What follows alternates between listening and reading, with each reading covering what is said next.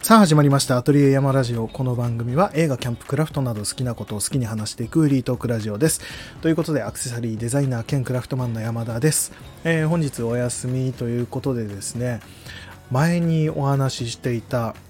えー、デビッド・リンチ監督ですね。映画監督デビッド・リンチ監督をこう敬愛する店主が営むですねリンチというカフェバーに今日は行ってきました。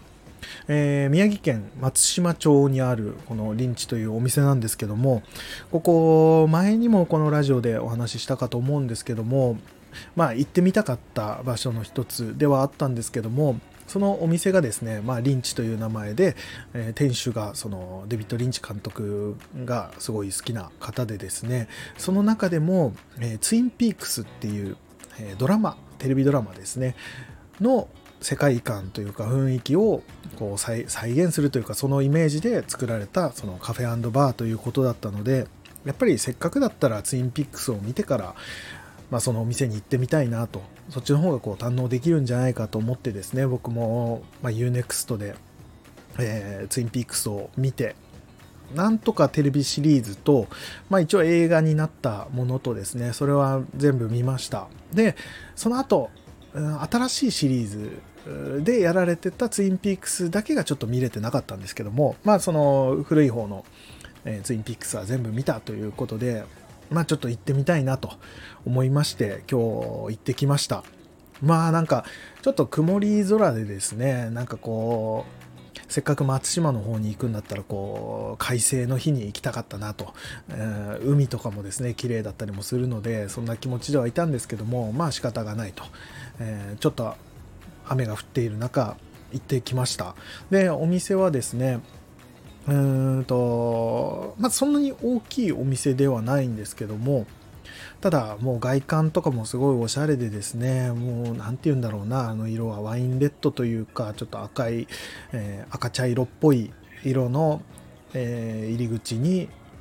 ゴールドというか黄色なのかなの、えー、ゴシック体でリンチと書いてあるお店でですね、もう入り口からなんか雰囲気があるんですよね。そのツインピークスのなんか雰囲気というか、なんかいい感じの雰囲気があるんですよ。かっこいい、えー、感じがあってですね、もう店の中に入ったらですね、まあ、もうあれですね、店主さんの好きなものが詰まった空間っていう感じでした。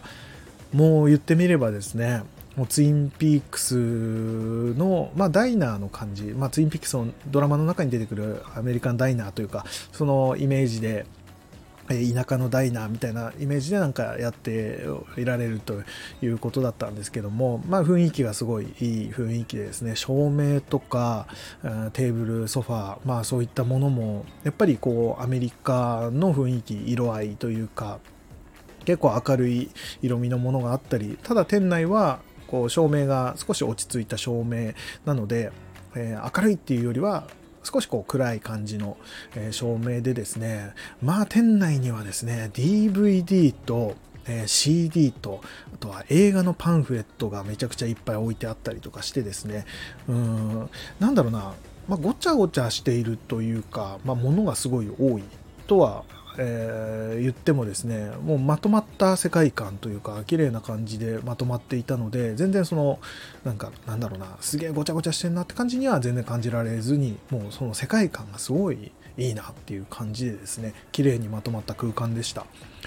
で、えー、そのお店でですね僕はずっと食べたかったというかまあ目的の一つというかでもあったまあ、チェリーパイですね。これを食べたくてですね、えー、今日は行ってきたんですけども、あの、そのチェリーパイっていうのはですね、そのドラマツインピークスの中で、まあ、クーパー刑事っていう、まあ、主人公というか、刑事がいるんですけども、その刑事さんが、いつもそのダイナーで食べているっていうような、えー、イメージで作られたチェリーパイがありまして、まあ、チェリーパイプラスアイスがこう皿に乗ってるっていうのがですね、そのドラマの中では出てきてたんですけども、ここのリンチさんでも、そのチェリーパイプラス、えー、アイスクリームそして他にもなんかうんと果物とかが、まあ、ちょっとアレンジされてるんでしょうね。こんな感じのがなんか星型のプレートに乗って出てくるっていうようなそんな感じの、えー、ものだったんですけどもまあちょっと念願のチェリーパイだったので食べてですね僕チェリーパイ多分食べるの初めてでしたね。うん、なんかブルーベリーパイとかなんかそういうラズベリーパイみたいなのはなんかで食べたことあったと思うんですけどもチェリーパイっていうのは初めて食べましていやーうまかったですね。そのなんかパイってやっぱりよく食べるというかうん一般的に多いのはアップルパイとか日本だと多いかと思うんですけどもアップルパイみたいな感じで結構しっかりしたようなパイをイメージしてたんですけどもこのチェリーパイがですね結構こう中の、まあ、チェリーの部分ですねがですねこうとろっとしてるというか、まあ、チェリーもゴロゴロ入りながらもうーんなんだろうソースというかがですねとろっとしててですねでもそのパイ生地は上の方はしっかりこうパリッと焼けていてで下の方は少しこの生地感がちゃんと残っているって感じでですねなんかその食感も良かったしそのチェリーの味もですね結構酸っぱいのかなと思っていたんですけどもそこまでこう酸っぱいっていうよりも、まあ、甘さもありつつただ、えー、何かでお話しされてたんですけどもなんかそのアメリカのチェリーパイがめちゃくちゃ甘いみたいなでもその辺はまあ日本人に合わせてなのか少し甘さを抑えているようなことをなんだっけかな YouTube かなんかで話されてたのかな、うん、だったんですけども確かにそうなんですよね。甘いは甘いんですけどもめちゃくちゃ甘いっていう甘すぎるってほどではなかったのですごく美味しくてですねあまた食べたいなと思って。でパイのこう上の方がちょっとカリッと焼けているというかうんうっすらこう焦げ目というか茶色くなっている感じがあってですねその香ばしい感じと中のそのチェリーの、えー、甘酸っぱいというか、えー、ソースとか合わさった時にめちゃくちゃうまいなと思ってそうかパイって焼いてるからそのちょっとした焦げ目というかそういうのがまたこうアクセントになって美味しいんだっていうのを改めて感じましたね。やっぱりこうパン屋さんとかなんだろうなコンビニとかで売られているアップルパイって、まあ、焼きたてじゃないっていうのはあると思うんですけどもどっちかといったらちょっとしっとりしているとか、えー、そういうイメージが強かったんですけども、まあ、今回のはすごくサクッとしている部分と、まあ、しっかりこう生地感の残っている部分とそのとろっとした、えー、ベリー、えーと、ベリーじゃないチェリーか。チェリーのソースとがまあ、すごく美味しかったですね。で周りに添えられているこう果物とかもすごい美味しかったですしうん、あれはもう一回食べたいなとやっぱり思いましたね。なので、また行こうかなと思ってましたし、あと、今日はその、チェリーパイを食べに行ったんですけども、え、それ以外にも、まあ、ランチをやっていたりとか、夜はバーだったりもするので、いろんなお酒があったりとかもするので、また改めてそのランチを食べに行くとかもしたいなと思いました。ちょっとお酒飲むにはあの場所的に僕は車とかバイクとかでしか行けないぐらいの距離なのでなかなかお酒飲むのは難しいかもしれないんですけども、うん、ランチとかだとですねなんか今日メニュー見たんですけどもパスタとかなんだろうえっ、ー、とナシゴレンとかもあったかな？パスタナシゴレンとかオムライスとかなんかそういったもので僕がすごく好きなメニューが揃っていてでパスタとかも780円とかだったんですよね。なんかもうちょっと値段するようなイメージだったんですけどもそのぐらいあこのぐらいで食べられるんだと思ってですね、うん、結構リーズナブルな感じでもあったのでまた食べに行きたいなと思いました。でまあもう一個ですねその目的というかえっ、ー、とチェリーパイも目的の一つではあったんですけどもあのトイレですね。お店のトイレがそのツインピークスに出てくる、まあ、赤い部屋っていうところがあるんですよね。そのドラマの中で。その部屋をイメージしたまあ、トイレの内装っていうのをおっしゃっていたのであこれは楽しみだなと思って今日そのトイレに行ったんですけどももうまさにそのまんまでしたね。うん赤いこう何て言うんだろうな。うんとえー、て言うんだあれは。膜ではないけど膜に囲われたで地面という床がですねあれは何だろう。黒と白のなんかイメージ市松模様だったんですけど市松模様ではなくギザギザの何て言うんだ、えー、幾何学模様というかなんかそんな感じの部屋でですねあと照明がこう上に向いた照明というか間接照明というかそういったものがあったりとかしてですねもうまさにその部屋赤い部屋だったんですよね。うんわあちゃんとそうなってるっていうところでですねただなんかトイレなのでなんかその赤い膜みたいなものがあるわけではなく赤い膜がプリントされた壁紙が使われていてですねでももうまさにその感じだったんですよねっていうところでですねやっぱツインピークス好きで見ていた方とかはですねそこに行ったらあああの部屋だって思うようなそういう風な場所でしたねうん、あれはちょっと嬉しかったですね。で、今回、まあ、ポッドキャストとかだと、えー、見れないかとは思うんですけども、スタンド FM の方はですね、サムネイルの画像、アートワークにですね、今回そのトイレで撮った写真ですね、まあ、ちょっと自撮りみたいな感じになっちゃったんですけども、周りがその赤い、えー、壁というか、になっているところで写真を撮ったのを載せたので、えー、ぜひですね、見ていただければ、その雰囲気がちょっと伝わるかなと思います。うん、っていう感じでですね、今日はそこの、えー、カフェバー、リンチさんに行ってきました。えー、すごく良かったです。また行きたいですね。で、まあ、今あんまり多くないかとは思うんですけども、まあ、タバコ吸われる方とかですね、はですね、まあ、今日僕はタバコ吸わずにだったんですけども、一応タバコも吸えるお店のようなんですよね。で、まあ、ランチの時間とかはタバコは遠慮してもらってるっていうお話だったのと、あとお子さんが来ていたりとかするときはタバコは遠慮してもらうみたいなことはおっしゃったんですけども、え、それ以外の、ま3時以降とかですね、は普通にタバコも吸えるようなお店らしいので、まあ、吸う方だったらその雰囲気に合わせてですね、その、なんだろうな、カフェの中の雰囲気がすごくやっぱりこうなんかいいんですよね。雰囲気がいいんですよ。あの映画の中の一つのこうお店カフェダイナーみたいな中に自分が入っていてそこでちょっとこうタバコを、吸いながらコーヒーを飲むみたいなそういう雰囲気もすごく味わえるんじゃないかなと思って僕は次行った時まあ時間とかそういった条件が合えばタバコも吸わせてもらおうかなみたいな感じで思ってましたね。うん、あとはもう本当に DVD とかその映画のパンフレットがめちゃくちゃありましたねなので、まあ、僕も見た映画の、えー、パンフレットとかですねあのブラピのザ・メキシカンのやつがあったりとかちょっと古いのだと狼たちの午後とかですね。アルパチーノのやつとかそういったものとか古いのからまあそこそこ新しいのまでこういろんなパンフレットが揃ってたりもするのでそういうのをちらちらこう眺めながらコーヒー飲むっていうのもすごくいいのかなと思いましたね。めちゃくちゃ良かったです。そしてその辺りがもう観光地ですね。完全にその松島。に行ったらみんな、まあ、観光地としてそこに行くだろうっていう、まあ、観光の通りみたいなのがあるんですけどもそこからもすごく近いのでうん、まあ、宮城県来て松島に来るっていう方いらっしゃいましたらそのちょっとその少し離れるので、まあ、車の方とかバイクの方はすぐにもう数分で着くかとは思うんですけども、歩きでももう行けるぐらいの距離ですね。ちょっと歩きますけど。なんですけども、そういうところにあるので、もう観光がてら行ってもいいだろうし、逆に臨地を目的として行って、まあなんかその帰りにそこの松島で松島の観光なんだ通りというか、うん、あそこを歩きながらこう海を眺めながらこう牡蠣を食べるとか、うん、笹かまを食べるとかそういうことをしてもいいのかなと思いました。僕も今日はですね帰りにあのパンセっていうパン屋さんがあるんですけどもそこで作られている牡蠣カレーパンですね。あの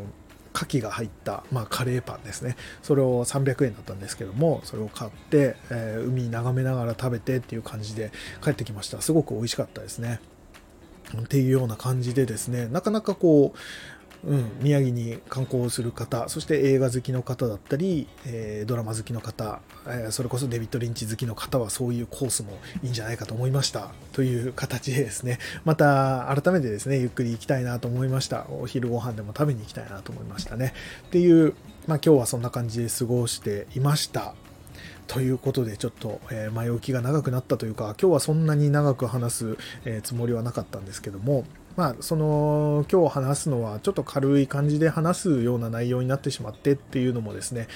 うん、SEO の話っていうのを軽くしたいなと思いますっていうのも、まあ、SEO っていうのは何なのかっていうとですね、まあ、よく、えー、パソコンとかでですねホームページ作ったりとか、まあ、した時、えー、EC サイト作った時とかにですねこう検索されやすくなるというか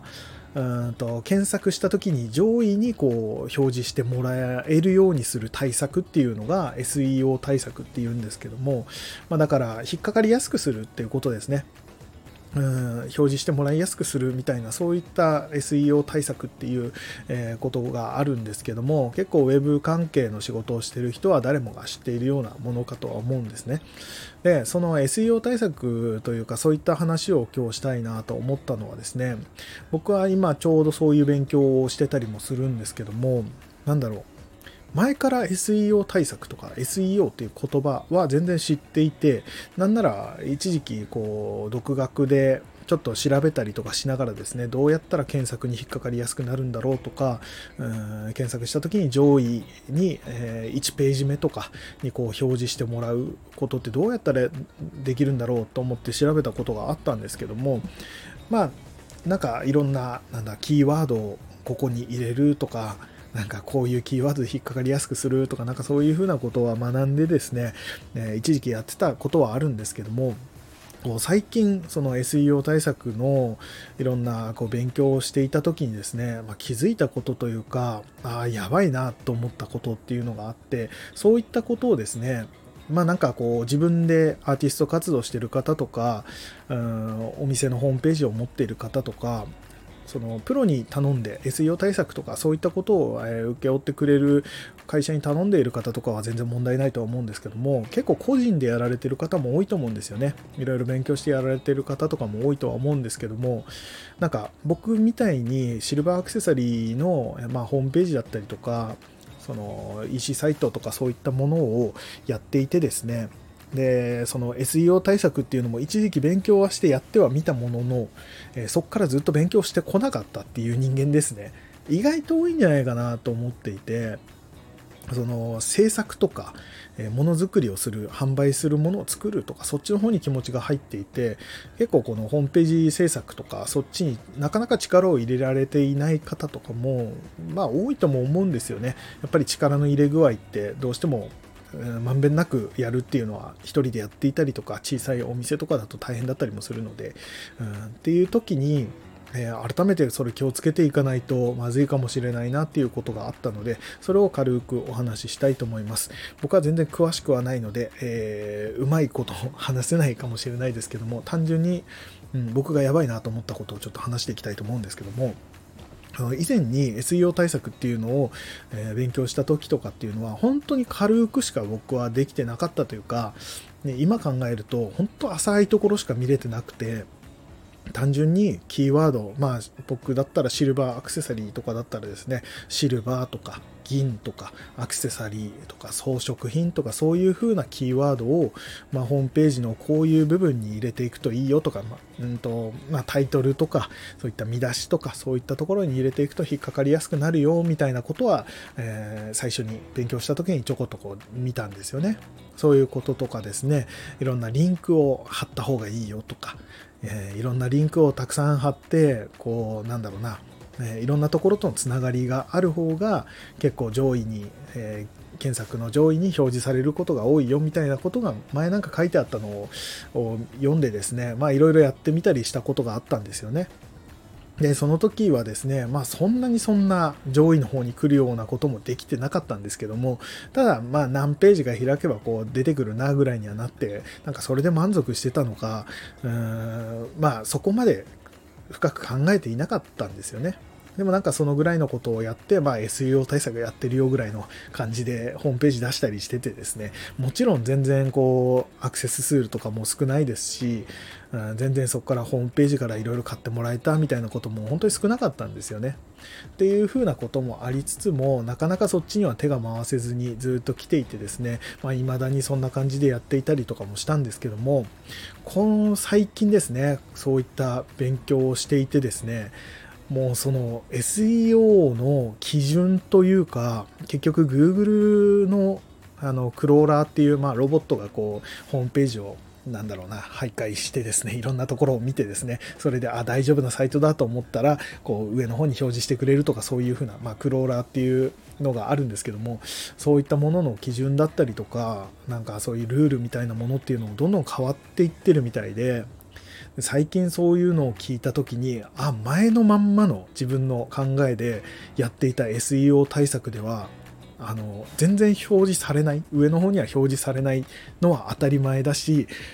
なんならあのあんまりちゃんとしたサイトじゃないよっていう評価をされてしまいかねないというかそういう風なもうルールに変わってるんですよね。もう何年も経ってればそりゃ変わるんですよね。っていう風なことに気づいてですねあやばいな変えていかないとやばいなみたいな感じに思ったんですよ。なのでまあなんか別にその今 Google がこういうところを力入れてやってるよとか、そういうことを細かく話すことは僕は詳しくはないんで言えないんですけども、ただそこに、何て言うんだろう、気持ちを本当に入れていかないとというか、気をつけていかないと、逆に表示されないサイトっていうふうに評価されてしまうよっていう怖さがあったので、そういったところを今日ちょっと話してみたくてですね、うん、もしそういうふうにホームページのこと全然手つけてなかったとか、えー、本業のそのものを作るとか、何か物を販売するとか、そういうふうなことにばっかり気持ちがいって、その SEO とかのこと考えてなかったみたいなお店があればですね、もう一回ちゃんと考え直さないと、うん、むしろ逆効果のことをしてしまっている。前にやっていたその SEO 対策が逆効果を、えー、になってしまっている、えー、例えば僕がやっていたリンクをいっぱい貼るとかっていうこと、えー、いろんな知り合いのリンクを貼るとか、えー、なんだろうな自分の、まあ、僕で言うとこういったラジオをやっているのであればうんと他にも YouTube チャンネルをやっています、EC サイトをやっています、えー、ホームページもあります、えー、なんだ SNS もやってます。みたいなものを、えー、たくさん貼ってですね、しかもそれを1ページにまとめてしまっていたりとか、例えばリンクのページみたいのを作ってですね、えそこにただ貼るだけのリンクを貼るだけのページを作ってしまっているとかっていうのって今あんまり良くなかったりするらしいんですよね。ちゃんとしたページとして、何て言うんだろうな、評価されないというか、なんかリンクだけ貼ってあるってなると、もしかしたら怪しいサイトかもしれないっていうふうに判断されてしまいかねないっていうことがあったりするらしいんですよね。なので、もしそういうリンクのページを作るのであれば、他にもきっちり文章を入れるとか、こうこうこういうふうな理由でここのが、えー、リンク、えー、ここをリンクしていますとか何でもいいんですけども、ちゃんとしたこうページとして成り立たせるというか、えー、文章を入れる、画像を入れるとかなんかいろんなことをした上で、そのリンクのページっていうのを作った方が、ちゃんとしたページ、えー、として評価してもらえるとか、なんかそういう風な、えー、ことがあったりするらしいんですよね。なので前、昔ですね、今もうちょっとそのホームページは使ってないんですけども、ただのリンク集みたいなものを作っていたことがあってですね、そのページっていうのは言ってみれば、うん、広告を貼ってるだけのえー、なんかちょっと怪しいページと判断されかねないっていうことだったんですね。そういうページがあるっていうことはあまりいいサイトではないって判断されてしまう可能性もありますし、なんならこう、ちょっと怪しいサイトだから検索には載せないようにしようっていう風な形で、うん、全然上位に乗る、乗らないだけでなく、もう本当にこう凍結させられてしまうとか、まあそういうことも極端に言えばあったりするらしいんですよね。うん、っていうこともあるので、うん、前のまんまずっと放置しているホームページとか、えそういうページですね、ホームページの中でも、ま、トップページだけは毎日更新してるけど、他のページは一切動かしてないとかいうこととか、なんかそういうのもあったりするとは思うので、そういうふうに放置されたページとか、まあ、例えばリンクが切れてしまっているページとかがあったとしてですね、そういうのもあんま良くなかったりするらしいんですよね。前まではずっと作っていたホームペ,、えーと、ページですね、えー、なんかのページ、なんかを紹介するページみたいのをトップページにこう、つけてたとしてそこからクリックすればそのページを見れるようになっているはずなんだけどそのリンク、えーと、トップページからそのクリックしていったページが何かでなんだろうな URL が間違っているとか何でもいいんですけどもまあ正しく表示されないっていうまあ、よくある404のエラーかなとかっていうのがあったりするんですけどもそういうのになってたりするとああんまりいい、え、ものじゃないって判断されてしまって検索からその SEO 対策としてはまあ、マイナスになってしまってクローラーから弾かれてしまうというか良くないっていう判断されてしまうとかなんかそういうこともあるらしいので結構細かいところまできっちりこう見ながらやっていけない、やっていかないといけないんだなっていうことを、えー、まあ学びまして、うん、いろいろ考えていかないとなと思いました。なので自分でやっぱりやっていくっていう人は、その SEO 対策やったっていう風に安心してですねその後ずっと何も変えずにそのまんまやってったりすると本当にマイナス評価を受けてしまう可能性もあるのでやっぱりここに関してはこうテクノロジーとかですねどんどんどんどんいろんなものが進化して新しいものが増えていってる世の中なのでこういった SEO 対策っていうのもどんどんどんどん進化して進化しているというか、えー、変わっていっている基準が変わっているとかっていうこともあるのである程度やっぱ追っかけていかないといけないんだろうなっていうふうに僕はすごく思いました。なのでそういった方いらっしゃいましたら気をつけた方がいいんじゃないかなという、えー、まあ、もちろんウェブ関係の仕事をしている方は当たり前のように知っていることではあるんですけども意外とそこを力入れてなかったなっていうお店だったりとか、まあ、個人のホームページ、まあ、バンドマンとかもそうかもしれないですね、うん、自分のバンドのホームページとかそういったものがあるのであれば一回そういったところを見直してみるのもいいんじゃないかなと、うんまあ、毎年見直すとか、えー、していかないとどんどんどんどんこう取り残されていくというか、え、置いてけぼりになってしまうというかそういう風なホームページにもなってしまって逆効果になるので気をつけていかないといけませんねっていうようなそんな、えー、お話でしたなので全然詳しいこととか、えー、プラスになるようなお話はできなかったんですけども、まあ、注意していかないとうん、いけないよねっていうような、まあ、自分が一番思ったので、えー、そういったところを気をつけていきたいなというようなそういうお話でした。えー、今回は全然、えー、プラスになるような内容がない方とかもいっぱいいらっしゃるかと思うんですが、まあ、そういうふうなちょっと気づいた点とかですねそういうのもちょこちょこ話していけたらいいのかなとたまたまでも僕と同じ状況だったりとか、えー、そういう方があってこう気づいてくれるような、まあそういう風なちょっとしたきっかけになればいいのかなと思って今日は話してみました。まあそんな感じでですね、えー、今回はちょっと短いですが、このぐらいで終わりにしたいと思います。ということで、また次回何を話すか分かりませんが、ぜひ聞いてやってください。僕がやっている Twitter、Instagram、YouTube チャンネルなどは説明欄にインフォメーションのリンクを貼っていますので、こちらからぜひチェックしてみてください。えー、ここのインフォメーションのページもえー、リンクページになってるので、これも危ないですね。ということで、えー、またですね、え、番組へのご意見、ご感想などございましたら、ツイッターからハッシュタグカタカナで後山、ハッシュ後山をつけて、えお送りください。お待ちしております。ということで、え山田でした。それでは、さようなら。